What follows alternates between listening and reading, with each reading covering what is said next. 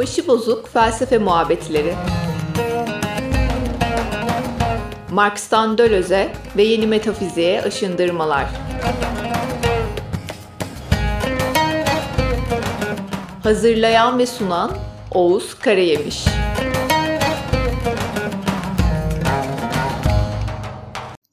Şimdi birazcık böyle kitabın içine doğru gireceğiz. Bugün Köksap'tan falan bahsedeceğiz. Şimdi Binya'yla çok çılgınca e, yeni kavramsal isimlere sahip bir kitap. Çok fazla isim var işte ajansman düzenleme diye çeviriyorum ben. Başkaları toplanış falan diye çeviriyor. İşte yersiz yurtsuzlaşma, yerli yurtlulaşma, tabakalaşma, kaçış çizgileri, kodsuzlaşma, kod çözümü, kod çevrimi çok deli gibi bir e, terminoloji yüklü bir kitap. Binya ile okumak birazcık o açıdan zor. Terminolojisi çok yüklü. Ama Döz üzerine yazan bir yazar var. Onun ismini hatırlarsam size haftaya kitabını da önereyim ayrıca. Güzel bir kitabı var. Bilim ve Sosyalizm BS kitaptan çıktı. Onun ifade ettiği bir şey var. Bence önemli. O da diyor ki Döloz'un felsefesi kavramsal olarak monotondur. Ne demek bu? Döz ilk kitabını alın. Hume üzerine, ampirizm ve öznelliği alın. Aşağı yukarı bin yayınadaki kavramsal çerçeveyi de bulursunuz orada. Aynı isimlerle bulmazsınız. Aman dikkat. İsimler değişir. O ayrımı yapalım mı birlikte? Bence önemli. Felsefede genellikle karışan bir şey. Aslında çok bildiğimiz bir ayrım ama felsefede birazcık karışıyor. Şu hemen şu eşitsizliği kuralım birlikte. Kavram eşit değildir isim. Bana Mahmut da deseniz, Oğuz da deseniz, Pınar da deseniz, Seda da deseniz, ne derseniz deyin ben buyum. Belli ilişkiler içerisindeki bir insanım. Felsefede de öyle.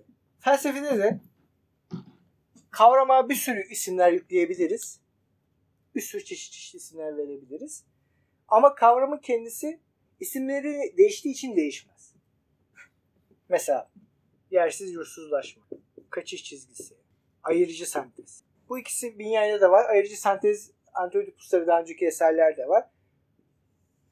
Bu üç isim aşağı yukarı aynı kavramı isimlendirir. Sadece birazcık bağlam değişimiyle. Bunlar aynı şeyler. Mesela Deleuze bir yerde içkilik düzlemi dediği şeye başka bir eserinde algı der. Aynı şeyi ifade eder. Aynı isimle, farklı isimlerle. Aynı kavramı işaret eder. Algı, içkilik düzlemi. Böyle bir sürü örnek türetebiliriz. Hani daha bildiğimiz şeyler üzerinden gidelim. Göz felsefesini kenara bırakalım. Özne, fail. Evet farklı boyutlarda, farklı anlamlarda şeyleri ifade ederler. Farklı düzlemlerde çalışırlar ama aşağı yukarı aynı kavramı ifade ederler. İşte transandantal alan. Mesela içkinlik düzlemi eşittir. Transandantal. Burada işte Kant var. İçkilik düzlemi ve transandantal alan, Kant'ın transandantal alanıyla Deleuze'ün içkinlik düzlemi aşağı yukarı aynı kavramdır. İçerikler birazcık oynar yerinden. Ama öyle çok da farklı şeyler değil. Dolayısıyla kavramı, kavramla ismi tıpkı dünyevi düzlemle ayırt edebildiğimiz gibi, cisimlerden ayırt edebildiğimiz gibi değil mi? Farklı diller, sanki farklı dillermiş gibi düşünelim bunu yani. İşte desk de diyebiliriz, masa da diyebiliriz değil mi? İngilizce'de farklı. İşte dolap deriz, atıyorum. Türkçe'de başka bir ismi de var, büfe deriz. Aynı şey. Misafir odasındaki o bardakları koyduğumuz yer. Dolap da diyebilirsiniz, büfe. Felsefede de böyle. Kavramla isim özdeş değil. Kavram bir operatif, operasyonel. Kavram operasyonel bir şey. O operasyona verdiğimiz isimler değişebilir. Yani bu kavramla yaptığımız operasyona farklı isimler verebiliriz. Dezugatlar için de bu değişmiyor. O yüzden mesela şu konuda çok rahatlar. Diyorlar ki ya bu ismi beğenmediyseniz başka bir isim verin. Biz zibilyon tane isim türetiyoruz tabii. Guattari'nin yaratıcılığından kaynaklı. Çünkü Guattari çok boyutlu bir insan. Yani Deleuze'e nazaran.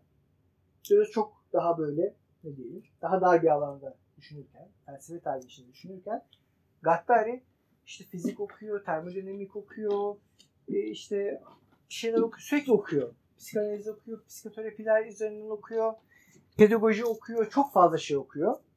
Ve dolayısıyla Guattari sürekli yeni kavram isimleri türetiyor. İşte kaçış, Dünyadaki bütün çılgın isimler neredeyse gaddar yani. Ama mekanizma değişmiyor.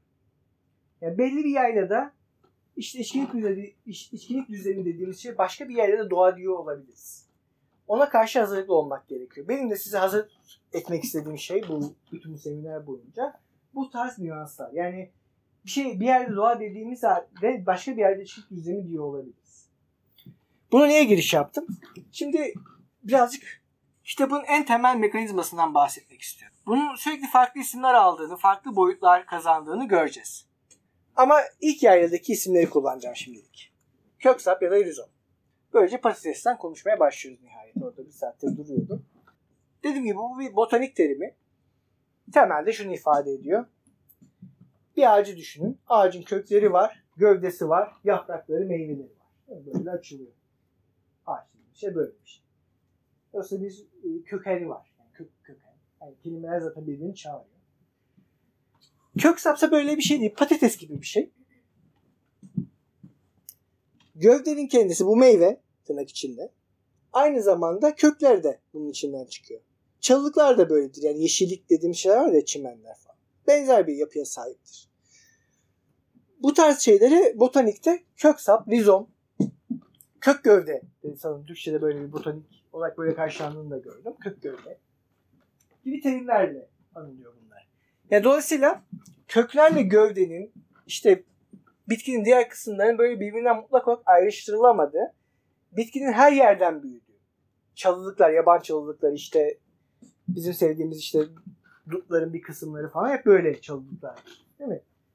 Ak- Aksine Akdeniz'e ikliminin içerisinde çok hatta karasal iklimde de gördüğümüz bir sürü bitki türü bu tarz şeye girer. Evlisi olarak e, yeryüzünde çok yaygın bir e, yeri olan şeyler bunlar. Şimdi bu köksak terimini bir şeyle karşı karşıya getiriyorlar. Diyorlar ki yani bu çizgi çi- çekmiştik ya, hatırlıyor musunuz? Şimdiye kadar diyorlar felsefe tarihi boyunca düşünce ağaç biçimli oldu. Abu Resen veya ağaç biçimli düşünce bize bir kök verdi. Mesela ide var. Mesela formlar. Platon'un ideaları Aristoteles'in formları. Geri kalan her şeyi bunun içinden türedi. Hegel'i hatırlayın. Hegel nereden türetiyor? Feno- Tilin fenomenolojisinde. Geri kalan her şeyi nereden türetiyor? Duyu algısında. Fenomenolojinin başında duyu, Hegel duyu algısından bahsetmeye başlar. Sonra bizi bir anda tine çıkartır. Tin her şeyin kökenidir. Köküdür yani. Her şey tinden doğar. Hem de her şey tine doğru yönelir. Ne demek bu? Her şey nihayetinde kültürün, felsefenin, bilimin, mutlak bilimin tabii ki, mutlağın biliminin gerçekleştiği noktaya doğru yönelir. Ama aynı zamanda ondan doğar. Çünkü her şey tinin yabancılaşmasıyla olur. Bu hikaye felsefe tarihindeki temel hikayedir. Bu hikaye neyi açıklamaya çalışıyor? Ona bakalım. Yani niye felsefe tarihinde form, idea, tin, akıl, nous, antik Yunan'daki ifadesiyle gibi terimler ortaya çıkmışlar. Şimdi biz Hegel gibi yapalım. Tin fenomenolojisinin başındaki gibi yapalım. Duyu algısında dünyayı algıladığımızı nasıl görüyoruz? Bu çok bilinen klasik bir felsefe problemi. Algı bize diyor ki her şey değişiyor.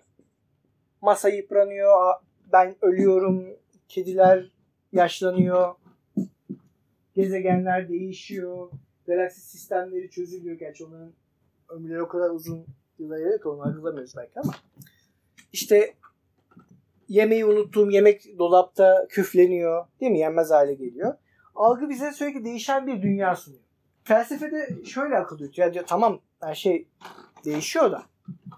Kardeş bizim bunlara hala mesela ekmek çürüse bile ekmek demeye devam ettiğimiz bir nokta var. Dolayısıyla değişen şeylerin içinde değil mi? Değişmeden kalan bir şeyler olsa gerek ki biz bunlara hala aynı isimle hitap ediyoruz. Bakın isimlerle kavramların karışmasına dair ince bir nüans var orada şey parantezde kalsın. Dolayısıyla ekmek ekmek dememizi sağlayan ekmeğin cisimsel ekmeği yani. O, o, o tek ekmeğin, o bireysel ekmeğin çürümesinde çürüyebilir olmasına rağmen onu hala aynı şekilde esinlendirmemizi mümkün kılan bir öz olma. Bir şeyi o yapan şey. Bir şeyi o şey yapan şey.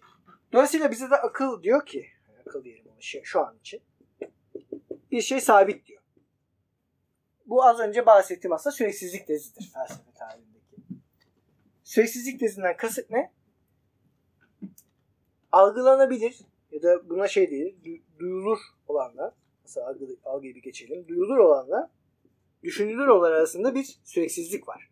Duyumsadığım şeyler bozulup çürüyüp değişirken değil mi? Ben onların çeşitli zihinsel yetiler vasıtasıyla onlardaki ortak olanı, öz olanı ortaya çıkartabiliyorum. Ya diyorum ki bu kötü bir sanat eseri. Bir sürü sanat eseri görüyorum. Bu kötü ya, çirkin. bu. İyi. Aa bu çok zihin açıcı. Ya bu çok bayağı, bu çok pespaye diyor. Değil mi? Bir süreksizlikler tesis ediyor. Duyulur olanlar çeşitlenirken değil mi? Düşünülür olanlar bir sabitlik eğilim kazanıyormuş gibi, istikrar kazanıyorlar. İyi sanat eseri, kötü sanat eserini ayırt edebiliyorum. Çürüyen bütün ekmekler arasında, çürüyen ve çürümeyen bütün ekmekler arasında ekmeği ekmek yapan şey hakkında bir fikrim var. Adını koyamıyor olabilirsiniz. Hiç merak etmeyin. Sokrates'i sorguladığı hiç kimse adını koyamaz böyle şeylerin. O Platoncu diyalogları hatırlayın. Dini din yapan şey ne diye sorar Sokrates size doğru düzgün cevap veremez. Sokrates'e cevap veremiyor. Önemli olan bu değil. Ama önemli olan şey bütün o dindar eylemlerin içerisinde, bütün o güzel olan eserler içerisinde güzel kelimesini, dindarlık kelimesini değil mi? Bir düşünülür sabite olarak kurabilme kabiliyetine sahibiz. Değil mi? Bu bence bir kabiliyet olarak açık. Ortada yani. En azından kendine göre bir apaçıklığı var. Güzelle çirkinliği elde etmemizi sağlayan bir güzellik fikrine az çok sahibiz. Şu an şu şeyi bypass ediyorum. Felsefe tarihinde konuştuğum için hani bu toplumsal bir inşa mıdır? Efendim mesela evrimsel bir eğilim midir? Nörolojik bir yapılanma mıdır? Bunların hepsi kenarda kalsın. Bunun tarihselliği konusunu kenarda bırakıyorum. Yani böyle bir eğilime ister tarihsel olarak diyelim ister tarih dışı olarak sahibiz. Dolayısıyla felsefe bu süreksizliği tesis etmeden istikrar ve istikrarsızlık kelimelerini birbirine bağlayamıyor. Bu aslında idealizmdir. Felsefi idealizmin temeli budur. İstikrarsızlık gösteren değil mi? Dünyevi varlıklar arasındaki istikrar gösteren ortak özellikleri tespit etme felsefesidir felsefi idealizm. Buna akılla varabilir, sezgiyle varabilir. Değil mi? Efendime söyleyeyim. Ne diyorsanız ona işte bir tür erginlemeyle varabilir, e, kendinden geçmeyle varabilir. Bunu idealizmin bir sürü coğrafi dağılımları, farklılıkları da var. Ama her yukarıda süreklilik tesis edemiyor bunlar. Bunlar birbirinden bambaşka olmak zorundalar. Yani bir şeyi o şeyi yapan şeyle o şeyin kendisi arasında bir mesafe var daima. Onlarca güzel sanat eseri görebiliriz. Ama hiçbir sanat eseri güzelliğin kendisi kadar güzel olmayacak. Bu Kipling. Yani sanat eserleri güzel, bazıları güzel. Ama hiçbir sanat eseri güzelliğin kendisi kadar güzel değil. Mi? Sevdiğimiz insanlara sen güzelliğin sözcük anlamısın demiyor muyuz? Değil mi? Oradaki şey nereden geliyor? Yani sen onun idealsısın. Ee, güzellik idealsı sensin. Geri kalan her şey sana göre güzel. Yani senden bakınca birazcık işte sana benziyorlarsa güzeller. Ya da işte e, sağlık için de geçerli, insan için de geçerli. Merkeze herkes aynı anlamda insan mı? Değil değil mi? Bu, bu konuda öfkeliyiz zaten. Herkes aynı anlamda insan mı canım? Ya herkes değil tabii ki. Ya da sömürgecilik de böyle ayrımlar koyar değil mi? Şimdi işin ters tarafından bakarsak. Herkes aynı anlamda insan mı? Siyahlar aynı anlamda insan mı? Türkler aynı anlamda insan mı? Değil mi? Dolayısıyla bu ayrımlar sadece felsefe tarihinin temellerini değil, bizim gündelik yaşamımızın sağduyusunu ve ortak duyusunu da tesis ediyorlar değil mi? Her şey aynı anlamda insan değil. Her insan yani her bu ne demekse bunu nasıl tarif edeceğiz? Bunu tarif edebilen var mı? İki ayağı, iki bacağı olan pardon ne demekse iki bacağı, iki kolu olan, ayakta dik durabilen kuyruksuz maymun. Muzey. Şempanzeler. Hepsi aynı anlamda homo sapiens mi? E değil. Diyoruz. Tatiller var. Değil mi? Var. Devlet yönetenler var. Yönetmeyenler var. Şimdi dolayısıyla sağduyumuz ve ortak duyumuz da aslında böyle çalışıyor. Yani bu tarz ayrımlar tesis ediyoruz ve var olan edimsel cisimlerle diyelim. Edimsel varlıklar. Cisim olmak zorunda değiller. Cisimsiz de olabilirler. Edimsel olmayanlar arasında bir fark koyuyoruz. Buna istediğimiz ismi verebiliriz. Bunun özüdür diyebiliriz. İnsanın özü, işte elmalığın özü, kamera olmanın özü değil mi? Görüntü kaydetmek. Her şey diyebiliriz. Yani bir tür buraya öz tekabül ediyor az çok. Buraya da madde. Aristoteles'in ayrımı çok temel ve çok e, akılda kalıcı hem de sağduyumuza en iyi hitap eden şey olduğu için aslında bu madde ve form. Öz, Aristoteles'te özün adı formdur. Ve şey aslında bu arada Platon'un kavramıyla aynı eidos yani. Antik Yunanca'da ideal dediğimiz şeyde aşağı yukarı form dediğimiz şeyde eidos. Şimdi dolayısıyla bir şeyin herhangi bir şey olabilmesi için, herhangi bir tekil var, insan olması için, hayvan olması için, şu hayvan olması için, keçi olması için, at olması için, masa olması için belli bir forma girmiş olması gerekir. Ve bu formun kendisi maddeden bağımsız ve süreksizdir. Yani düşünülür olanın alanındadır. Ve bu düşünülür olan duyulur olanın tamamen ayrıksı, tamamen bambaşka bir şeydir. Maddeden bağımsız ve süreksiz dediniz ya. Maddeyle süreksiz. Ha maddeyle süreksiz. Maddeden ayrı yani bambaşka. Tamam o anlamda. Kendi içinde sürekli. Olabilir. Olmayabilir. Ha olmayabilir. Tamam. Olmayabilir. Ama bir idea bence hani süreksizlik e, neye göre süreksiz ya da neye göre sürekli diye bir soru çıkıyor o zaman da onun için ben biraz Tamam. kafam karıştı. Tamam tamam şu, şu anlamda idealar alemi ne diyelim ona? Gündelik yaşam. Süreksizlik ikisi arasında. Yani idealar zamana ve mekana tabidir. Süreksizlik bu. Güzel bir soruydu o yüzden açmış olmak iyi oldu. Formlar, idealar, tinler zamana ve mekana tabi değil. Ondan bağımsız. Zamandaki ve mekandaki geri kalan her şey onlar tarafından biçimlendikleri, onlardan pay aldıkları, onlar tarafından harekete geçirdikleri oranda güzel, çirkin, at, insan, eşek bilmem ne oluyorlar.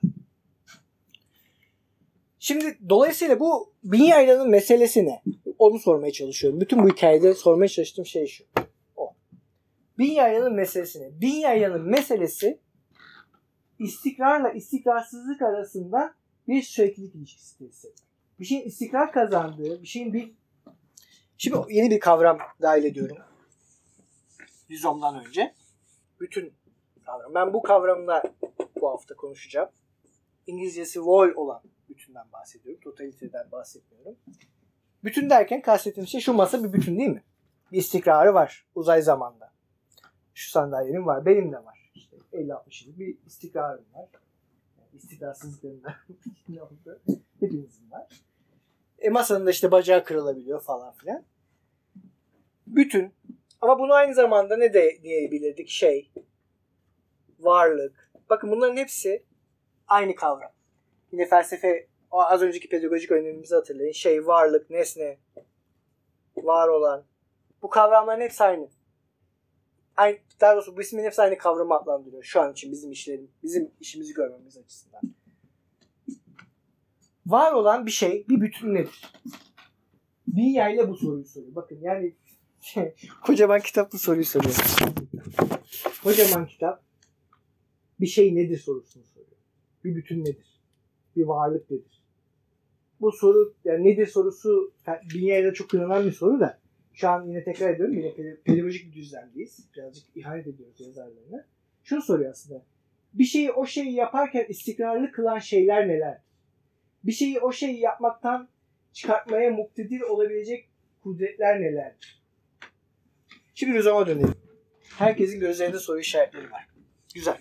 Köksap bize diyor ki bize diyor ki her, her şey, herhangi bir şey daima bir çokluktan oluşur.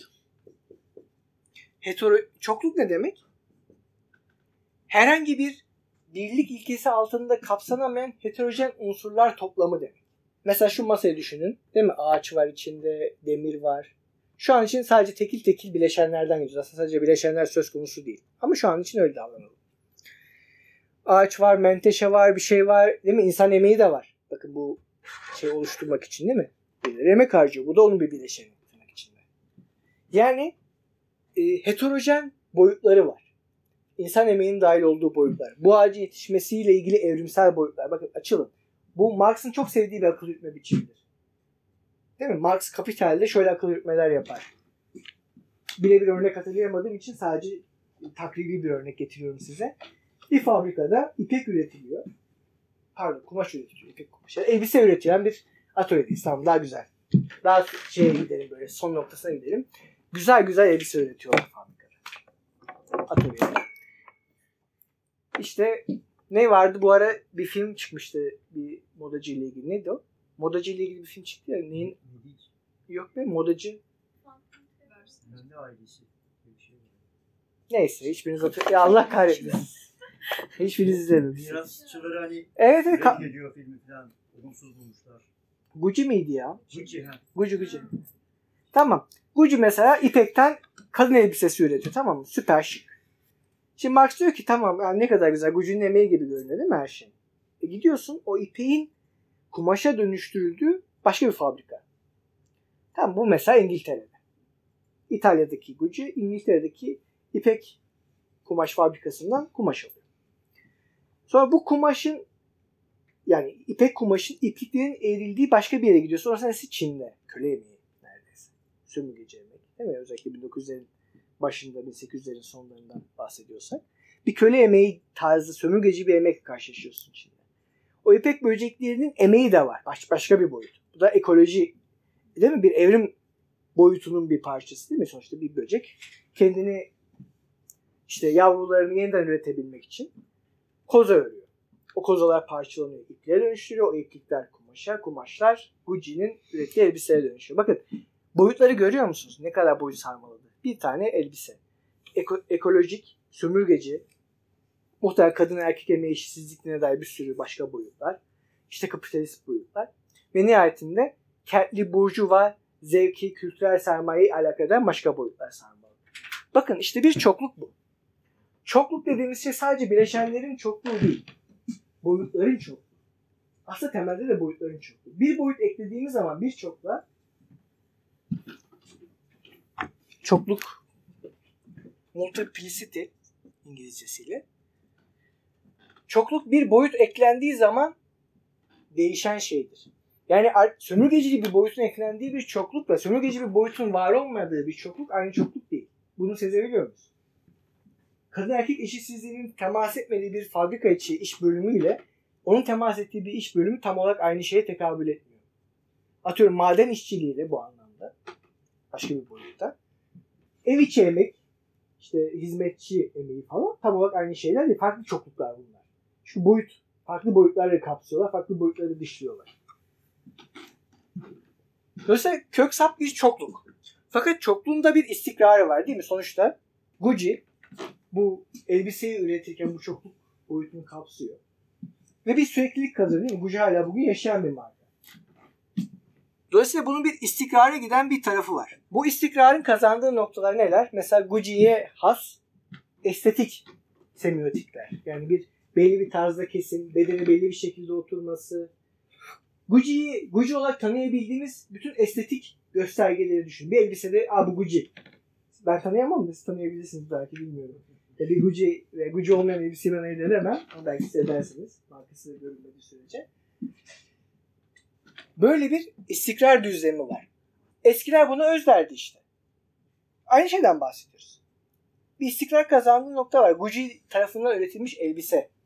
Bir yandan da onu bir moda tarihinin içine yerleşti. Allah modadan ne kadar gitti sanki çok anlıyormuş gibi burada nasıl ben tarif ediyorum Allah aşkına. Neyse.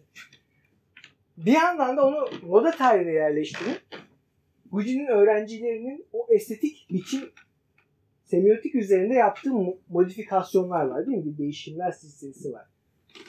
Gucci'nin öğrencisi kimdir bilmiyorum. Ben ona şu an için Alfonso diyorum. Alfonso'nun Gucci'nin öğrencisi ama küçük modifikasyonlarla mesela V yakalar yerine bisiklet yakaları tercih etmesiyle yarattığı değil mi? bir modifikasyon tarihi de var. Bu tarih böyle açılıyor. Gucci'den örnek alan işte hazır giyim sanayi var. Değil mi? Var. Bunların hepsi var. Dolayısıyla burada da bir değişimler silsilesi var. İstikrarsızlık ya da. Hocam Şi- kop- kopya Gucci'leri oraya koyacağız. Koyabiliriz. Yani iyi kopyalar ne mi? Asıllarını şey yapar. Ma- neydi? Yüceltir. Dolayısıyla eski felsefe tarihi yani idealist anlamıyla felsefe bunu maddeye atfedip Bunu da öze atfedip bu işten sıyrılırdı paçayı. Ama biz neyi biliyoruz? Bakın işte bilimle ilişki kurmaya başladığımız yere doğru siz yaklaştığım evrim, evrim ve Marksizmden beri. Aslında doğa bilimlerinin son yüzyıldaki gelişimi de buna dahil. Özellikle işte Big Bang'in formüle edilmesi gibi şeyler. Şu anlık daha detaylı gireceğimiz konular olduğu için çok deşmeyeceğim bu konuları. Ama biz neyi biliyoruz? Her türün, değil mi şimdi birazcık evrim tarihi içinden konuşayım. Benim daha, daha rahat konuşacağım bir şey. Her türün istikrar kazandığı bir nokta var. Bu istikrar ne? Türün iki üyesi arasında çiftleşebilir bir dölün oluşması. Bunu örnek vermesi çok zor. İki tane türün üyesi dişi şey erkek artık onların arasındaki cinsel şey nasılsa cinsiyetler nasılsa nasıl farklılaşıyorsa bu iki üye birleştiği zaman yeniden birleşip yeni bir birey üretebilen bu klasik tanım olduğu için biliyorum bunu. Bir bireyin doğması değil mi? Bir türsel devamlılık anlamına gelir. İşte biz böylece atıyorum eşeklerden atları ayırt ederiz. Evrimsel açıdan. Evrim tarihi içerisinde. Ve evrimler pardon, evrim tarihi içerisinde bugün de eşeklerle atlar çiftleşirlerse kısır bireyler üretirler. Yani kendilerini yeniden üretemeyen katırlar üretirler. Yani çiftleşebiliyorlar ama verimli döl üretmiyorlar. Evrim içerisinde. Her türün bir istikrar kazandığı ve her türün başka bir türe değişime doğru evrildiği böyle bir eğilim kazandığı istikrarsızlık eşikleri var. Bunlar neler? Evrim bize ne söylüyor? Klasik anlamıyla evrimden bahsediyorum şu anda. Bunlar mesela bir grup popülasyonun, bir hayvan popülasyonunun çeşitli türleri içeren bir adanın mesela belli bir izolasyona uğraması bir baskı oluşturuyor. Ortama yeni bir avcı dahil olursa mesela uçabilen bir avcı varsa ortamda atıyorum toprağın altına girip kazı yapabilen hayvanlar veya bir tür içinde kazı yapma kabiliyeti kazanmış, tırnakları ona göre farklılaşmış üyeler yeni bir türleşme eşiği kazanıyorlar değil mi? Böyle toprağın altına gerek uçan avcılardan korunuyorlar. İşte köstebeklere dönüşüyorlar. Homo sapiensleri düşünün. Ağaçlarda yaşıyorlardı. Dinozorlar ya da işte başka tür yırtıcılar varken belli avantajlar sağlıyordu. Ortamdan yırtıcılar ayrılınca belli sebeplerden işte büyük ağaçlar yerini savanalara bırakınca ağaçlara da indiler. Alet yapabildiler. Değil mi? Bugünkü Homo sapiensleri de bizim eski evrimsel şeylerimiz, atalarımız demek içinde. Dolayısıyla biz artık istikrar ve istikrarsızlık terimleri modern bilimin içerisinde öz, form, idea gibi kavramlarla düşünmüyoruz. Bayağı zaman içerisinde düşünüyoruz. Bakın burada kilit terim zaman.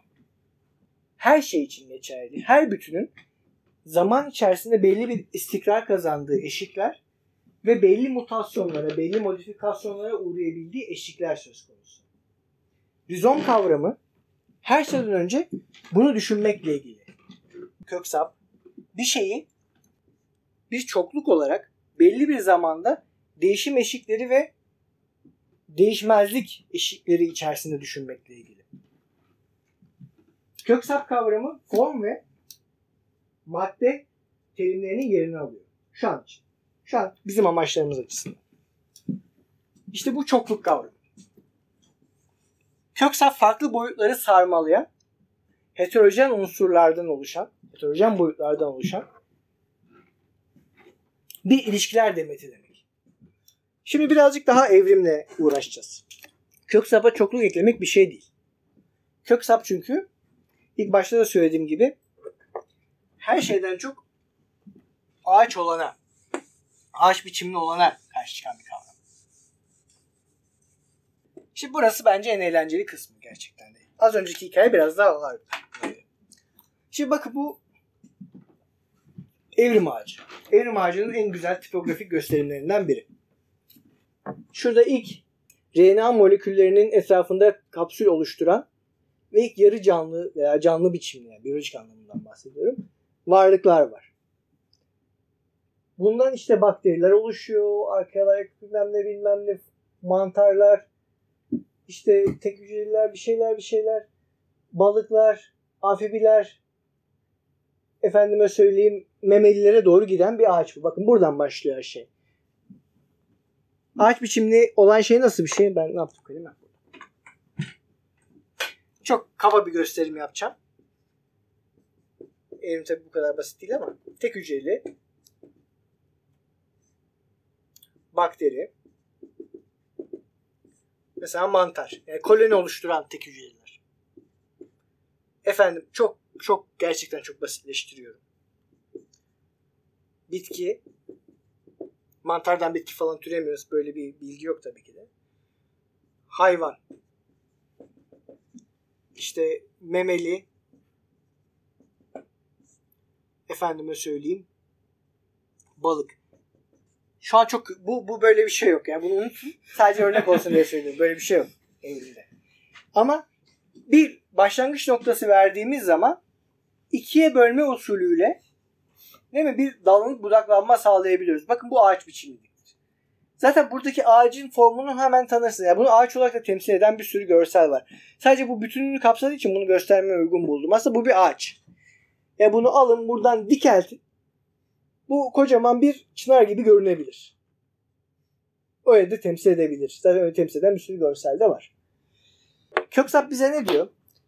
Ya diyor ki şimdi sen bunu böyle bölüyorsun da bunlar arasında genetik aktarımlar var. Bugün evrimin geldiği nokta çağdaş evrim. Artık şeyden bahsetmiyoruz, Darwin'den bahsetmiyoruz. İki tane evrim mekanizması var. Bakın rizomda pardon köksap bölümünde rizomda özellikle bahsettiği bir tanesini göstereceğim, diğerini anlatacağım. Yaban orkidesi. Yaban arası orkidesi. Şimdi bu orkide bir yaban arasını taklit ediyormuş gibi görünüyor. Farkında mısınız? Orada bir yaban arısı var minicik. Bu orkidenin şeyi. E, özünün şey olduğu kısmı. Arılar bu tipe aldanarak yaban arıları üzerine konuyor. Polenlerini alıyor başka orkidelere taşıyor böylece. Bunun adı paralel. İki farklı çizgiler bunlar. Hani bu benim iğrenç ve saçma sapan şeyime bakın. Hani arı bu tarafta kalıyor, bitki bu tarafta. Ama evrimlerin arasında bir paralellik var. Normalde olmaması gerekir. Çünkü ikiye böldük ya onlar. Ayrı yollara gittiler. Hayvanlar, trakeli hayvanlar tarafında arılar. Bu da bitki. Aralarında ilişki olmaması lazım. Yani aralarındaki evrimsel bir ilişki düşünülemez. Ama evrim tarihinde bir sürü, böyle bir sürü paralel evrim var. Mesela bizimle kediler arasındaki evrim gibi. Köpekler arasındaki evrim gibi. Birlikte evrildiğimiz bir sürü canlılar var. Homo sapiens'inde var. Başka canlılar arasında da böyle paralel evrimler var. Yaban arası ve orkide Deleuze Guattari'nin en çok sevdiği paralel evrim. Çünkü bu bize neyi anlatıyor? Evrimsel gelişimin, evrimsel sürecin, evrimsel zaman akışının tek boyutlu ve ağaç biçimli olmadığını, aksine yanal süreçlere açık olduğunu. Yanal kelimesini özellikle seçtim. Birazdan çapraz kelimesini seçeceğim çünkü. Buradaki yanallık nerede? Arılar, yaban arıları evrimleşirken yaban arasına benzeme talihini yaşayan ilk orkidelerden beri yaban arasına benzeyen tırnak içinde onu taklit eden tırnak içinde bu ifadeyi sevmiyor diye ama şimdi ben ihanet ediyorum onlara. Orkideler de evrimleşmeye başlıyor. Birbiri, birlikte evrimleşiyorlar yani. Bu paralel evrim. Ama daha güzeli var. O da paralel olmayan evrim. Onun bir görselini yapmak imkansız ama hemen anlayacaksınız. Dezogat'ın incelediği örnek babunlarla ev kedileri arasındaki evrimsel ilişki. Belli bir dönemde belli bir virüs babunlardan belli bir genetik materyali ev kedilerine taşımış. O genetik materyal ev kedilerinin DNA'sında hala var. Babunlardan taşımış onları. Ne yap babun ne de ev kedisi birbirini taklit ediyor değil. Birbirinden haberdar bile. Aralarında hiçbir ilişki yok. Ama babunlarla ev kedi arasında genetik bir ilişki var. Bu çapraz ilişki işte. Transfer, transversal denilen. Çapraz bir ilişki. Bir tane virüs bizim bu Covid gibi tamam mı? Çekmiş oradan şeyi babunun şeyin genetik materyalini kendi DNA'sına kopyalamış. Şey, o kendi evinin çizgisinin içerisinde. Götürmüş ev kedilerine bulaştırmış. Ev kedilerin çekirdeğini Homo sapiens'te de var böyle çapraz genetik materyaller. Sadece şeyde değil, hücrenin içerisinde değil, ribozomda falan da var yani. Böyle bir sürü transfer olan, çaprazlama bulaşan şeyler var. İşte rizom bize bu işte dikey hiyerarşik bu bölünmelerle ilerleyen çizgilerde yanal ve çaprazlamasına çizgiler çekmemize izin veren ve bunu düşünmemize izin veren temel kavram. Rizom eşittir çokluk, eşittir heterojenlik, eşittir yanallık, bulaşma ve eşittir çaprazlık. Bu sayede rizom kavramı ya da köksap kavramı sayesinde bakın yeni bir şey ürettiği üretiyoruz. Yani bu daha önce yok. Felsefe tarihinde bunun bir eş değeri bir kavram yok. Paralel olmayan evrim evrim biyolojisi içerisinde var. Biraz uzatlardan önce zaten bilimin oluyorlar bunlarda. Ama bunu düşünmek için düşünceye ait bir kavram ilk defa burada var. Köksap kavramı tamamıyla bunu düşünebilmek için var. Şimdi bunu niye özel, özellikle üzerinde duruyorum? Çünkü bin yaylayla bilimler arasındaki ilişkiyi bilimlerle bin yayla arasındaki felsefi girişim arasındaki ilişkiyi net olarak vurgulayabilmek için. Bununla da bitmiyor. Şimdi düşüncenin böyle şeyleri düşünebilmesi için başka şeyler de gerekiyor. Şimdi biz normalde birazcık Bin Yayla'nın kendi yapısıyla ilgili konuş konuşalım. Biz normalde kitabın bir girişi oldu değil mi? Tez yazanlarınız olmuştur aranızda tahmin ediyorum ki. Tezin ön sözü, girişi, gövdesi ve sonucu olur. E, Böyle yazarız tezlerimizi zaten akademik eğitimde bunun üzerine kurulu. Bunun amacı ne? Çünkü biz sosyal bilimler alanındaysanız özellikle dünyayı nesne olarak temsil etmek isteriz. Yani elimizde bir araştırma sahası vardır. Sahayı formüle etmek isteriz. Ama bu terimi daha genel olarak algılarsanız felsefede de böyle. Yani düşüncenin araştırma sahası da var. İlla ki bir toplumsal gruplardan oluşuyor olması gerekmiyor. Yani toplum kelimesine temas etmesi bile gerekmiyor. Ya da sanattan da bahsedebilirsiniz değil mi? O gerçekliği temsil eden kitaplar yazmak isteriz. Değil mi? Onu yeterince temsil ediyorsa bilimsel anlamda, akademik anlamda o kadar başarılı bir eser vermişiz demektir. Savunmamız o kadar iyi geçer. Jüri bizi o kadar az sıkıştırır veya jüri bizi sıkıştırsa da verecek bir cevabımız olur. İşte bu tarz kitaplara Dezugatleri ağaç biçimli kitaplar deniyor diyor. Çünkü bütün amacı bunların gerçekliği taklit etmek, gerçekliği temsil etmek. Yeni bir şey söylemiyor bakın. Araştırma sahasında yeni bir şeyler bulguluyor olabilir. Yenilikle ilgili mesele burada değil. Ama metnin kendisi dünya ile ilişkisinde yeni olanı yaratmakla ilgili değil. En azından tez yazmanın konusu bu değil. Yani yeni iddialarda bulunabilirsiniz. Bunu kastetmiyorum. Bu örneği de çok zorlamamak lazım. Çünkü yeni bir şeyler de söylemek gerekir ama. Ama her halükarda amacınız bir gerçekliği temsil etmektir kitapta. Yani iyice betimlemektir mesela. iyice analiz etmektir. Verilerle iyice desteklemektir. Kastettiğim şey bu. Ya da işte tiyatrocuysanız eseri sahne iyi yansıtmaktır. Dolayısıyla bu tarz yaklaşıma ağaç biçimli denmesinin sebebi tam da gerçekliğin kendisinin muhayyel bir gerçeklik bu arada. Yani dışımızda bir gerçeklik var. Onu temsil etmek istiyoruz. Orası da bizim hareket noktamız, kökenimiz. Bu biz işte sanat eserinin metni olabilir ya da bir saha araştırmasının sahası olabilir. Dezugatleri bu tarz işlere tracing. Bunu nasıl çevirirdik? Eskiz çıkarma olabilir. İz sürme de olabilir. Az çok onu da ifa içeriyor İngilizcesi. Yani bir şey var burada bakıyorum. E şey resim eğitimleri vardır ya. Model var ben de onu çiziyorum işte. Yüzü oldu mu? Omuzlarını düzgün çizebildim mi? Falan. Hani ona ne kadar benziyor. Tracing. Diyor ki hayır köksap biçimli bir kitap yazmak istiyorsak tracing yapamayız. Eskisi çıkarmakla ilgilenemeyiz. Onun yerine haritalamamız gerekir. Yani gerçeklik içerisinde şimdi bunlar birazcık daha böyle bizi şey yapacak meseleler ama gerçeklik içerisinde bize doğrudan görünür olmayan yani bir omuz var görüyoruz. Ama mesela bir de omuz üreten kuvvetler var. Değil mi? Emsal kuvvetler var omuz üreten. Embriyonik kuvvetler var. Bir embriyonun oluşumu içerisinde omuz üreten kuvvetler var. Öyle düşün. Bu kuvvetleri bize kendileri doğrudan görünür olmayan kuvvetleri görünür kılabilecek haritalamalar yapmamız gerekir. Haritalamak bu demek. Yani duyulur olanın tırnak içinde ötesine doğru. Duyulur olanı kuran kuvvetler alanına ona yeğenlik de diyecekler daha sonra. O yeğenliklerin alanına doğru açılmamız gerekir. Yeni bir şey öğretmek istiyorsan. Sadece temsil etmekle kalmak istemiyorsan. Francis Bacon eserleri keşke indirseymişim bilgisayarıma. İndirmediğim için şu an pişman oldum. Mesela Francis Bacon'ın portreleri var ama mesela yüzler soyulmuş. Etler, kemikler görünüyor. Belki bilenleriniz vardır. Yoksa cep telefonunuzdan bakarsanız sevinirim. Francis Bacon'ın resimlerinde. Şimdi bunlar işte mesela diyoruz Francis Bacon üzerine kalınca bir kitap yazmış. Duyumsamanın mantığı diye. Orada formüle ediyor bunları. Diyor ki işte Francis Bacon'ın yaptığı şey kendi başına duyulur olmayan kuvvetleri duyulur kılmak. Ve bunu sanat eserinde yeni bir şey yaratmak için kullanmak.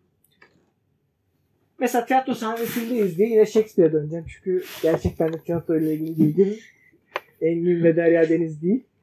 Mesela Shakespeare metnine bakıyoruz tamam mı? Bunu uygulamanın bir sürü moda sahnesinde Shakespeare eseri izle, seyretmişsinizdir diye umuyorum. Seyretmediyseniz de tavsiye ediyorum.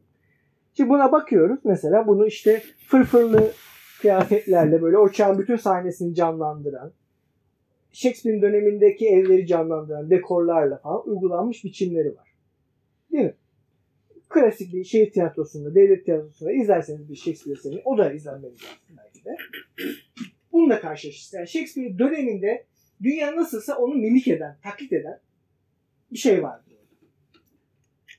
Sizin buradaki tabutlar neye ait? Hangi oyundu? Hamlet.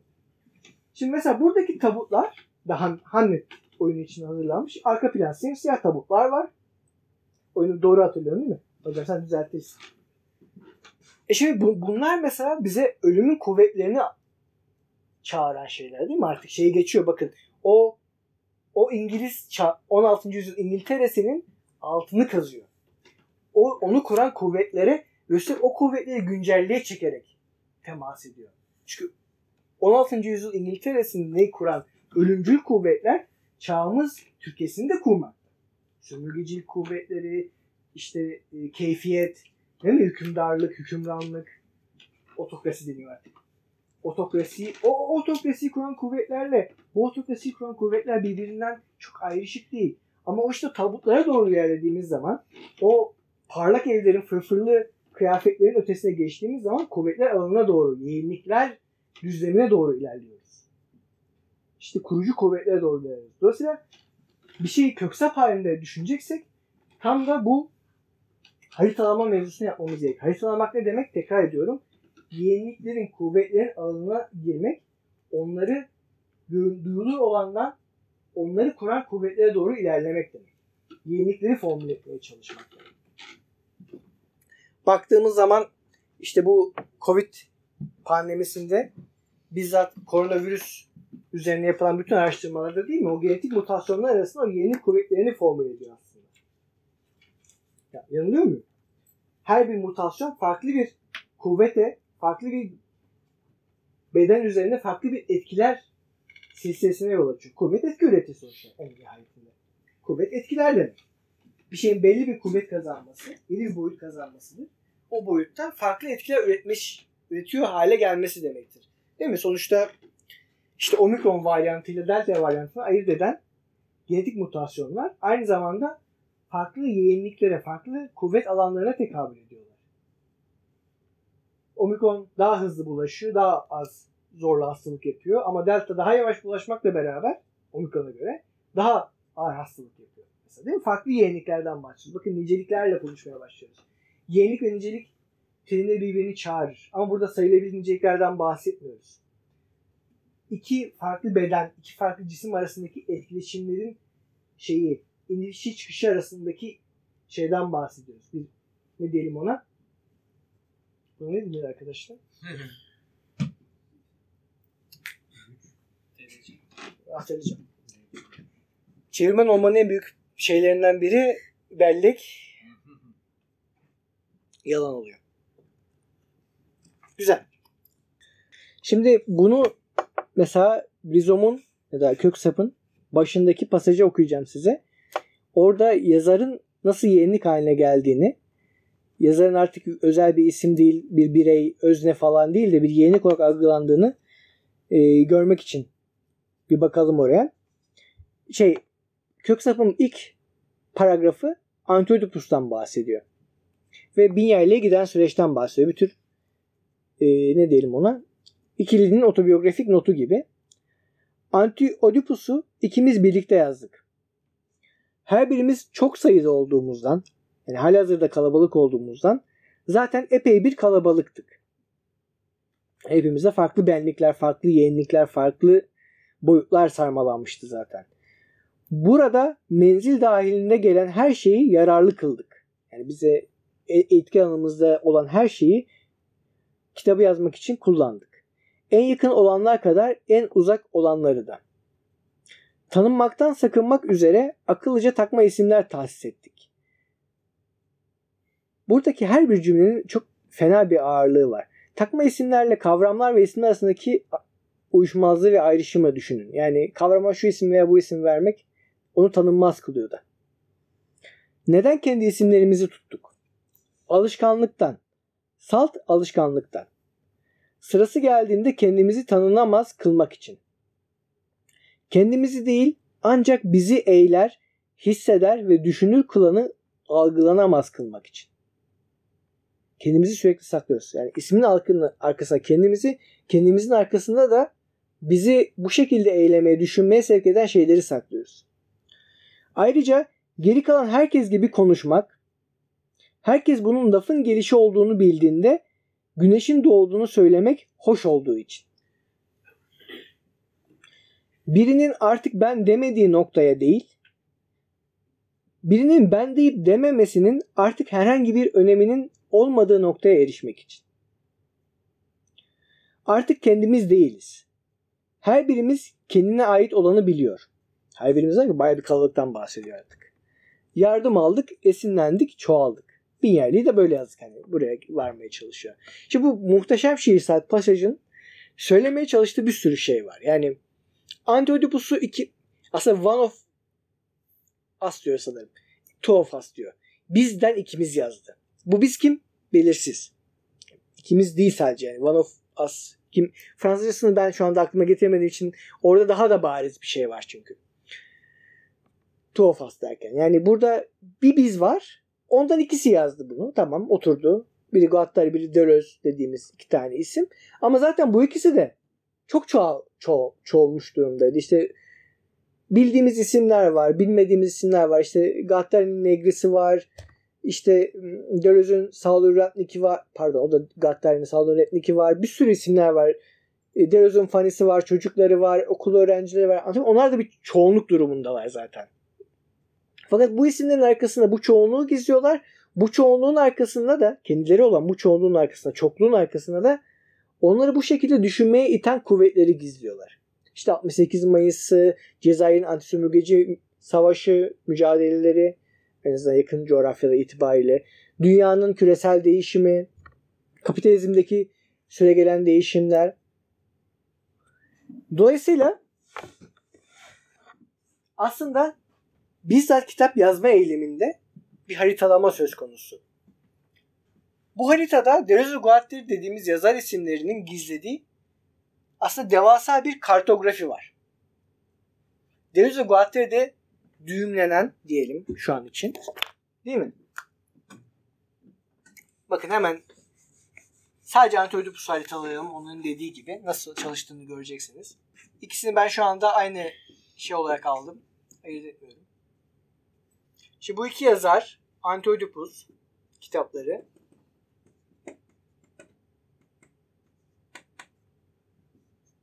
Cezayir olayı var. 68 Mayıs'ı var. Efendime söyleyeyim. Termodinamikteki yeni buluşlar var. Marksizm var. İşte Gorbaçov var. Ay'a seyahat var. DNA'nın buluşu var. Sayabilirsiniz 68'e gelene kadar daha neler var? Bir sürü şey var. Çekerlerin buluşu var. Çekerler burada şeyde. Hava durumu bilimi neydi onun adı? Meteorolojide. Evet. Transistör. Tamam transistör var çok doğru. Bilgisayarlara giden bir çizgi var. Dolayısıyla bakın burada bir harita var. Mesela Antiochus'un haritası kısmen. O da kısmen yakalayabildiğimiz kadarıyla. Feminist eleştiri var. Tabii. İşte bin yaylarda da aslında bu hala bu harita devam ediyor kendini daha da farklı bağlantılarla beraber. Dolayısıyla Köksap aslında şimdi geliyoruz. Öncelikle eserle isterseniz buna Antiochus'u düşünün, isterseniz Binya ile düşünün. Öncelikle bu anlamda çok önemli değil. Eserle dışarıdaki olaylar arasındaki ilişkiler sistemi demek. Bir eseri dışarıya açan ve eseri dışarıdan doğru üreten bütün o süreçler. Benim bir çokluk olmam sadece benim hayatımda başka insanlar olması, benim farklı kişilik özelliklerimin olması, hatta kişiliğim içinde farklı kişiliklerin olması falan değil. Değil mi? Benim çokluk olmam aynı zamanda hayatım boyunca farklı karşılaşmalara, insani ve gayri insani karşılaşmalara maruz kalıyor olmamla ilgili bir şey. İşte bir sürü sinema filmine maruz kalıyorum. Onlar benim çokluk dediğim, beni, beni ben yapan çoklukların bir parçası. İzlediğim filmler, izlediğim tiyatro oyunları, okuduğum romanlar, sokakta karşılaştığım ve karşılaşmadığım insanlar, onları modüle eden mekanizmalar değil mi? Sokakta karşılaşıp karşılaşmayacağımız insanları modüle eden mekanizmalar var. Ümraniye da ara sokaklarına, arka mahallene giderseniz karşılaşacağınız insanlarla Kadıköy'de, Moda'da karşılaşacağınız insanlar aynı insanlar değil. Farklı kentsel modülasyon düzenlemelerine tabiler. Bu şeyler, arasındaki ilişkiler. O mekanizmalar da var. Dolayısıyla ben bir çokluk olduğumu iddia ettiğimde sadece bende farklı farklı düşünen, farklı eğilimleri olan, farklı arzuları olan benlikler olduğunu iddia ediyor değilim. Aynı zamanda bende beni aşan bir sürü kuvvetin etkili olduğunu da iddia ediyorum. O benlikleri de kuran şeyler zaten bu kuvvetler. Yani onları benlik demeye devam etmek istersek. Dolayısıyla Binya ile tekrar kitabın kendisine dönersek Binya ile öncelikle bu dışarısıyla yaratıcı bir ilişki kurma meselesi olarak ortaya koyuyor Köksap'ı. Köksap'ın Binya'dan bile önce inanan ve Binya'dan ilk yayla olmasının, ilk yaylası olmasının bütün anlamı bu. Binya'yla diyor ki bize bu kitap bir köksap. Bu kitap bir köksap. Öncelikle dışarıyla heterojen ilişkiler tesis ediyor. Çaprazlıklar kuruyor. Farklı düşünce alanları arasında. Ve bunlara diyor ki bunların hepsi eşittir işte yaratım. Yeni bir şey yaratıyor bu kitap.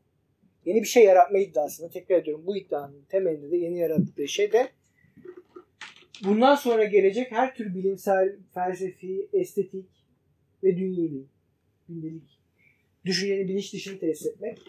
Bunu yarattığını, bunu yaratmak arzusunda en azından. Hem de kitabın kendi bölümleri içerisinde de aslında heterojen. Ne demek? Kitap neden bölümlerden değil yaylardan oluşuyor? Dezo kısacık bir notta hemen kitabın başına diyorlar ki bu kitap yaylalar biçiminde yazıldı. Platolar halinde yazıldı. Ve kitap okumaya herhangi bir platodan başlayabilirsiniz. Yani bir başı veya bir sonu yok. Tekrar ediyorum ben ahmaklık yapıp çevirdiğim gibi sadece son platoyu en son okuyun. İlk önce onu okumayın. Okuyun ama siz okuyun. Seminerde işimize yarayacak çünkü. Ee, bu yaylalar terimlerden aldıklarını şu an hatırlayamadım. Her bir yayla özgür bir yayınlık alanından oluşuyor. Mesela işte rizom bölümü düşünce nedir sorusuna yanıt veriyor. Bakın düşünce neydi? Çoklukları heterojen bağlantılar, heterojen boyutlar aracılığıyla değil mi? Çaprazlıklar kurarak tesis etmek. Düşünmek budur. Köksap yaylası bize bunu söylüyor. Köksap yaylası bize diyor ki düşünmek duyulur olanı, duyulur olanı belirleyen özü bulmak değil. Düşünmek demek duyulur veya duyulamaz. Evrenimiz fantezi edilebilir, arzu edilebilir, düşünebilir bütün evrenimizi haritalama çabasıdır. Düşünmek haritalamaktır. Ve düşün, haritalamak da kendi başlarına ayrıksı görünen unsurlar arasında heterojen bağlantılar, o heterojen unsurlar arasındaki bağlantıları kuran kuvvetleri keşfederek onlar arasında yaratıcı yeni sentezler kurma etkinliğidir. Düşünmek budur. Bakın düşünmek bir şeye bakıp bu masayı, bu sandalyeyi, bu sandalye yapan şey nedir onu bulmak değil. Bu sandalyeye baktığım zaman onun demirinin geldiği madenleri, onun kumaşının geldiği dokuma şeylerini, atölyelerini, onun süngerinin üretildiği denizleri, atıyorum süngeri sünger olsun da. Onları tahayyül etmek, onların arasındaki o hani şeyi bulmak, yenilik alanlarını keşfetmek. Kitabın kendisi de böyle kurulmuş durumda. Kitabın kendisindeki her bir yayla özgür bir problematik yeğenliğe tekabül ediyor. Haftaya devam ederken göreceğimiz gibi artık haftaya sallıyorum. Haftaya devam ederken göreceğimiz gibi şeyden devam edeceğiz. Ee, ahlakın jeolojisinden. Ahlakın jeolojisi bu yayladaki en ontolojik yayla. Bir şey bir şey nasıl oluşur? Nasıl istikrar kazanır? Nasıl değişir? Bunları öz ve form gibi form kelimesine başvuracağız da çok ayrı bir manada başvuracağız. Göreceğiz haftaya. Bunları nasıl farklı kuvvetler arasındaki heterojen ilişki olarak tasavvur edebilir ve bunları yeni kuvvetler dünyaya daha yaşanılır kılan, daha üretken kılan, kuvvetli olarak nasıl formüle edebiliriz? İşte dolayısıyla belli bir istikrar kazanan şeyler var değil mi? Mesela Oedipal tekrar psikanaliz çevresine gelirse Oedipal duygularımızı, annem babam beni çok üzdü duygularımızı kuran kapitalist bir toplumsallık içinde yaşıyoruz değil mi? Şu anne babamız ebeveynlerimizin yegane biçimi. Ebeveynlik kurumu temelde anne baba biçimini alıyor bu çağda. Hepimiz bunu der, dermiyor muyuz? Deliyoruz. Komşular da çocuklara bakıyor. İşte tiyatroya getiriyorsunuzdur hocam. O, oyuncular bakıyordur. Tiyatrodaki çalışanlar bakıyordur. İşte diyor ki Mevzu Gazetleri, bakın sadece çocuklara anne baba üzerinden bakarsak Kemal Hoca'yı görürüz. Özür dilerim size örnek. Ama gerçekten ona bakmaya karar verirsek bir bakarız ki burada sahnede oynayan oyuncular da var ebeveynlik yapan. Değil mi? Sadece anne babası yok. Sahnede çalışanlar işte gişede oturanlar, tost yapanlar, çay verenler, su içirenler var. Şimdi dolayısıyla ebeveynlik bir anda değil mi? Başka kuvvetlere, başka alanlara doğru açılıyor. Tiyatro tiyatro olduğu için oluşan ve başka bir şekilde oluşmayan kuvvetlere doğru açılıyor. Buna Dezogatleri algısal semiotik diyor. Algısal semiotik. Kök sapı yaylasında. Algısal semiotik bu. Bakıyoruz, bir durumun içine giriyoruz. Bu saha araştırmasındaki teknikler gibi aslında saha araştırmasında çok farklı değil. Biraz sosyal bilimle bağlantı kurayım birazcık başlarken şey yaptığımı hissettim böyle ötelediğimi. Bakıyoruz sahaya, sahadaki gerçek ilişkilere bakmaya çabalıyoruz. Kafamızda varsayımlar var ya, işte toplumun işleyişine dair varsayımlar var. Bunlar işte muhafazakar varsayımlar olabilir, Marksist varsayımlar olabilir. Her türlü varsayımlar. Ataerkil varsayımlar olabilir. Onu bir kenara bırakıyoruz. Diyoruz ki ya tamam bu varsayımlar var? Bakalım gerçekte nasıl çalışıyor? Bir yayla bize her bir yayla boyunca gerçekte nasıl çalışıyor sorusunu soruyor. Şimdi bakın hemen her bir yayla ile gezelim şöyle artık zamanları almışken. Kısaca. İkinci yayla bir veya birçok kurt. Freud'un Jung'un bir rüyasını analizi. Jung rüyasında ağacın tepesinde bir sürü kurt görüyor. Freud ne dese beğenirsiniz? Kurt, kurt senin baban. İyi de diyor bir sürü kurt gördüm. Bir tane kurt yok. Niye hepsi mi benim babam? O diyor ki yok bir tane kurt var. O da senin baban. Gerisi şey fazlalık at rüyadan. Freud'la Jung'un arasındaki kaçıldığı olaylardan biri. Bunu analiz ediyor. Diyor ki psikanalizde son hesaplaşması Antiochus'tan sonra diyor ki temelde bunu işlemeyeceğimiz için özetliyorum size. İşte diyor psikanaliz böyle bir icra. Rüyanın gerçekliğini bir kenara bırakıyor. Kafasındaki modaliteyi, varsayımları rüyaya dayatıyor. Bir sürü kurt var, bir tane kurt var diyor. O da senin baban olsa gerek.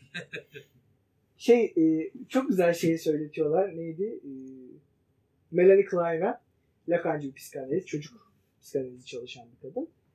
Melanie Klein'a şunu söyletiyorlar. Bir tane çocuk var bir şeylerle oynuyor trenle. İşte tren baba diyor çocuğa. Çocuk ama bebek yani. İşte mağaraya sokuyor treni. O da annenin vajinası. O da anne. İşte ondan sonra bu Melanie Klein'in analizi böyle gidiyor. Yani metin böyle. Ee, şey de diyor ki Deleuze Guattari özel bir metinde. O metninde hatırlarım. Psikanaliz üzerine dört önerme olabilir. Bana ben sana soru sorduğumda bana anne baba diyeceksin. Hani başka bir şey deme bana. Anne baba de. İşte bu. Kastedilen şey. İşte iki, üçüncü yayla ahlakın jeolojisi. Nietzsche'nin naziridir. Haftaya onu ele alacağız artık. Gerçi uzlaşma gibi. En çok bin yayla kavramlarının temellerini konuşacağız artık. mesela orada da her tür fiziksel daha doğrusu kozmolojik düzeyde düşüneceğiz. Her tür kozmolojik düzeyde ister ruhsal anlamda, ister toplumsal anlamda, ister fizik kıtalar bilmem ne anlamında bir şey nasıl oluşur, bir şey nasıl değişir, bir şey nasıl diğerleriyle ilişki kurar. Nasıl çokluklar tesis eder. Onu o, o yüzden ontoloji en çok ontoloji burada söz konusu olacak. Dördüncü yerde ele alacağız. Dil bilimin postülaları. Şimdi biz dil bilimi nasıl algılıyoruz dili? Dil işte bizim bir şeyler aktarmaya, değil mi? Araçtır bizim için. Bir şeyler aktarırız, anlam aktarırız. Anlamlar yapısal bir boyuttadır. Her dilin içinde bir yapı vardır. Ne kastettiğimizi her dilin içinde herkes anlar. Mesela burada da diyor ki Leozogat'ta hayır böyle işlemez. Bu dile dair kötü bir ilim. Dile dair dayatılmış bir ilim. Dilin kendisi böyle işlemez. Dilin kendisi komut iletmek için var. Ona komut söz diyorlar. Mesela buradan itibaren dilin gerçek işleyişini analiz ediyorlar. Gerçekte nasıl işliyor? İşte çeşitli gösterge rejimleri üzerine yerleşir. Onu da ele alacağız mütakip haftada. Dil bilimi üzerine çalıştıktan sonra. Orada da gösterge rejimlerinin dille indirgenemezliğini tartışacaklar. Mesela ne demek bu? Mesela insan dili var değil mi? Bizim konuştuğumuz mesela şu anki Türkçe bir insan dili. Trafik işaretleri var. Genelde trafik işaretleri de insan dili gibi analiz edilir. İşte Bart, Roland Barthes falan gibi figürler yapısalcılık içerisinde böyle analiz ederler. Şimdi burada iki şey yapıyorlar. Birincisi her dil, yani her gösterge rejimi özür dilerim, insan dili gibi yapılanmış değildir. Zaten insan dilinin de yapısalcının iddia ettiği gibi işlemediğinde formül etmiştik. Ya böyle işte. Aynı zamanda insan olmayanlar arasında da gösterge rejimi değiş tokuşları var. Bir bakteri bir yağ molekülünü değil mi? Gösterge alışverişiyle tanır. Nasıl tanıyacak başka? O moleküle bağlanabilen uçları vardır. Koronavirüs sizin hücrelerinizi nasıl tanıyor değil mi? Onun bağlandığı uçlar var. O uçlara bağlanabiliyorsa o gösterge değiş tokuşu işte. Bunlar insan diliyle alakalı bile değil. Bunlar farklı boyutlarda işleyen gösterge rejimleri. Neredeyse göstergesel olmayan rejimler hatta. Ondan sonra devam ediyor. İşte biz neyi devam edeceğiz? Mikropolitika ve bölümleme mikropolitiksel segmentality işleyeceğiz. Orada insan toplumları içerisinde sınıflar, işte temel ayrımlar nasıl oluşuyor, onların içerisinde nasıl kaçışlar, nasıl e, kopuşlar meydana geliyor, birbirleriyle nasıl iletişim kuruluyor, her tür katı çizgi bölümlemeye rağmen. Onları ele alacağız. Dolayısıyla şuraya varmaya çalışıyorum. Kitabın her bir yaylası, özetlersek, her bir yaylası özgür bir yeğenlik alanını, özgür bir kuvvetler alanını ele alıyor. Bu bazen lingüistiğin ilgilendiği, dil ilgilendiği, insan dili olabilir. Bu bazen daha kozmolojik düzeyde gösterge rejimlerinin bütünü olabilir. Bazen insan toplumlarındaki katmanlaşma, tabakalaşma süreçleri ve onların çözülme süreçleri olabilir. Mi devrimci durumlarda bunlar çözülür. Bazen işte e, fizik, kimyasal süreçler olabilir, bazen biyolojik süreçler olabilir. Her bir yayla özgür bir düzeyde bir kök sap tesis ediyor. Aslında kendi içinde de bir kök sap tesis ediyor. Farklı kuvvetler, heterojen boyutlar arasında. Evet aslında benim sözlerim bu hafta takvimim. Bu bir kocaman iki saatlik bir takvimdi. Yoruldum. ne durumdasınız? İkinci bölüm biraz daha değil mi yorucu oldu. Herkes mutlu mu? Var mı bir soru? Kafamıza takılan bir şey. Konuşsak iyi olur şunu kapatmadan bu geceyi dediğiniz bir şey. Ben bir şey sorabilirim. Lütfen. Başta bir çizgi çektik. İnsan ve insan dışındaki şeylerdi. Aslında bir ontoloji projesinin gösterimiydi yani. Dünyaya anlam veren e, insan öyle anladım. Biri diğerine aşkın olan bir töz. E, Döloz'da karşımıza bu kadar böyle bir şey çıkacak mı? Yani yenilik duyularını kurar gibi işte o çizginin en azından çizgi olarak değil de dile getireceğimiz bir şey olacak mı? Böyle? Ya da Ee, ontoloji var mıdır tözde? Biri diğerine aşkın iki töz var mıdır? Ya yok öyle bir şey. Şimdi onu haftaya biraz daha değişeceğiz zaten özellikle e, şeyi ahlakın jöresini deşerken. Ama hafifçe bahsetmeme izin verirseniz hemen kısaca. Bir dakika. Aslında o çizgiyi çizdiğimiz felsefelerde varlık çok anlamlıdır. Yani birden fazla anlama gelir. Örneğin insanla insan olmayan aynı anlamda var değildir. Ya da insanın özüyle insanın bedeni aynı anlamda var değildir. İşte formlarla maddeler aynı anlamda var değildir. Vardırlar, hepsi vardır. Ama hepsine varlık farklı şekilde seslendirilir. Yani işte madde bozulup çözülen bir şey olarak varken özler bozulup çözülemez. Maddeye, zamana ve mekana tabi olmayan şey olarak vardır. Bu felsefede aslında güzel oldu. Güzel bir soruydu. Ee, varlığın tek anlamlılığı ilkesi öne sürülüyor. Var olan her şey bir ve aynı anlamda vardır. Homo sapiens de aynı anlamda vardır. Şu şişe de aynı anlamda vardır. Hepsinin kendi etkileme ve etkilenme kudretleri vardır çünkü. Aynı anlamda vardır derken aynı derecede etkiler üretir ve aynı şeylerden etkilenirler demek değil. Bakın. Ama buradaki anlam yani aynı olan anlam hepsinin kozmosu etkileme ve kozmostaki belli şeylerden etkilenme kudreti vardır. Dolayısıyla var olmak demek kozmosta bir şeyleri etkilemek, kozmostaki bir şeylerden etkilenmek demektir. Hayali olanlar, fantezi edilebilir olanlar, cisimler, cisimsiz olanlar hepsi bu şekilde vardır. Buna varlığın tek anlamlı deniyor. Dolayısıyla evet böyle bir şey yok. Böyle bir şey yok. Buna düz ontoloji de deniyor. Flat ontoloji temelde. Ontolojik hiyerarşileri alaşağı ediyoruz yani bu anlamda. Haftaya özellikle şeyde göreceğiz. Ahlakın jeolojisinde tabakalaşma mevzuları falan bize aslında gerçek farkları düşünmek için bu tarz ontolojik e, kötü farkları egal etmemizi sağlayacak. Teşekkür ederim. Rica ederim. Başka? Güzel. Buyur hocam. Zoom'dan bir sorumuz var. Tamam.